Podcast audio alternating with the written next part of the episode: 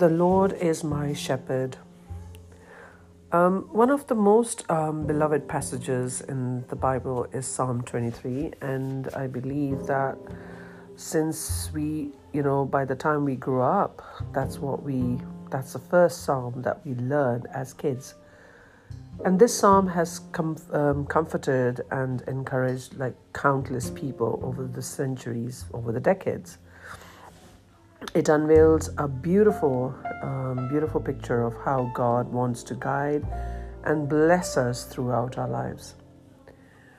Knowing how God is and what He does in our life is critical for every believer. So Psalms 23 begins with these beautiful words, "The Lord is my shepherd." There are many names for God, but one of them is shepherd.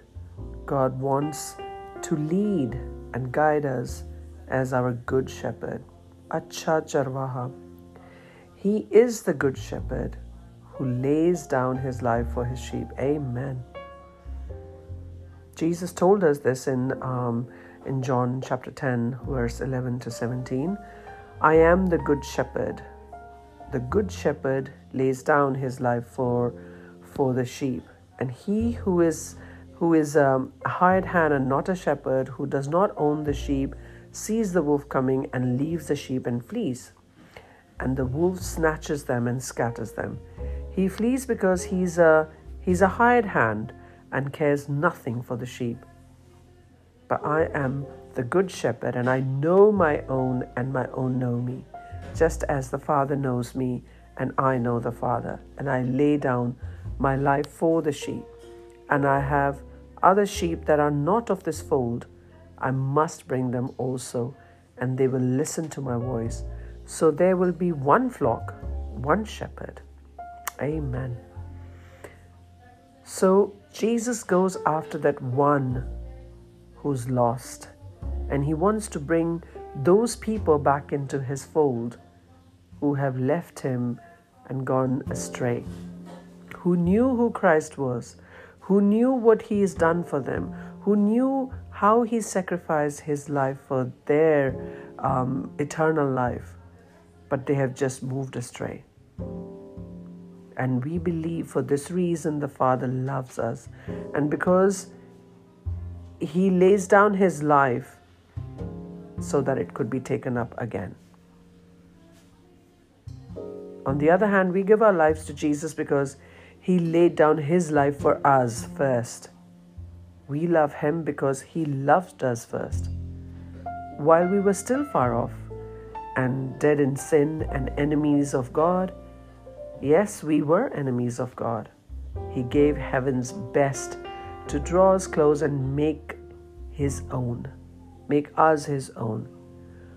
Only a good shepherd would do such a thing, and there is only one who is good, and that's Jesus Christ. He tends to us as a good shepherd. He searches for us and seeks out when we have gone astray.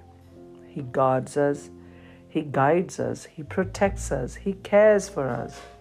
He tends to our needs, and He gathers us in His arms. Amen. He carries us close to His heart. He gently leads us. He speaks softly over us. He guides us to the living water and quenches our thirst. He feeds us and lays down His life to give us abundant life. It is His good pleasure to give us the kingdom. And because of God, we lack nothing. Amen. When the Lord is our shepherd, when He is our guide, when He leads us, when He's walking ahead of us, we can confidently say we have everything that we need. Amen. David said he lacked nothing. That is a profound and powerful thought to consider as a believer in Jesus Christ. What did David mean when he said he lacked nothing? I'm sure he meant was the peace, the eternal joy, peace, and that contentment that he had. Weren't there things that he wanted? Did he not have a big goal and dreams? He meant that God had already provided so much in his life, blessings, grace, beauty, hope, all the things he really needed deep down, he had been given and had found in his relationship with God. This didn't mean he didn't still pray and ask for things or that he didn't dream big. He simply trusted God, that God had given him everything he truly needed. And trust me, my dear friends, when you have Christ in your life, when he sits on the throne of your heart, you do not lack anything. You really feel that everything around you is just that you have that eternal peace and you don't lack anything. You have already what you need, and that inner satisfaction only comes with his name. And we need to rediscover the power of Christian contentment. Paul said he had learned to be content in all circumstances, whether he had much or little. He had learned that God's grace was sufficient and enough for any circumstances, and that God would always help him with anything he needed. What a powerful thing to be able to say, because of God, I lack nothing. Isn't that beautiful? David said it another way later, those who seek the Lord lack no good thing. Every good thing in our life has come down as a gift our good Father in heaven gives. He knows how to give the righteous good things. He blesses all the earth, even those who do not know him. Amen. Isn't that great? And then God leads me to a place of rest. Where does God want to lead us? He wants to lead us to a place of rest. Have you ever thought about where God wants to lead you in your life? Maybe you have prayed about his direction and longed for his wisdom. Yes, God has great things for you. God has a purpose for your life to bring him glory and make a difference in the world. But in Psalms 23, it also makes it clear that God is intent on leading us to a place of rest. God isn't looking for you to be a cog in a machine. You're not someone he uses for an agenda. Rather, you are someone he loves. You are someone he wants to lead to a place of rest and also to experience the joy of being part of his incredible purpose on the earth. Amen. It's so beautiful to understand these Psalms in that wisdom and clarity of how much God loves you.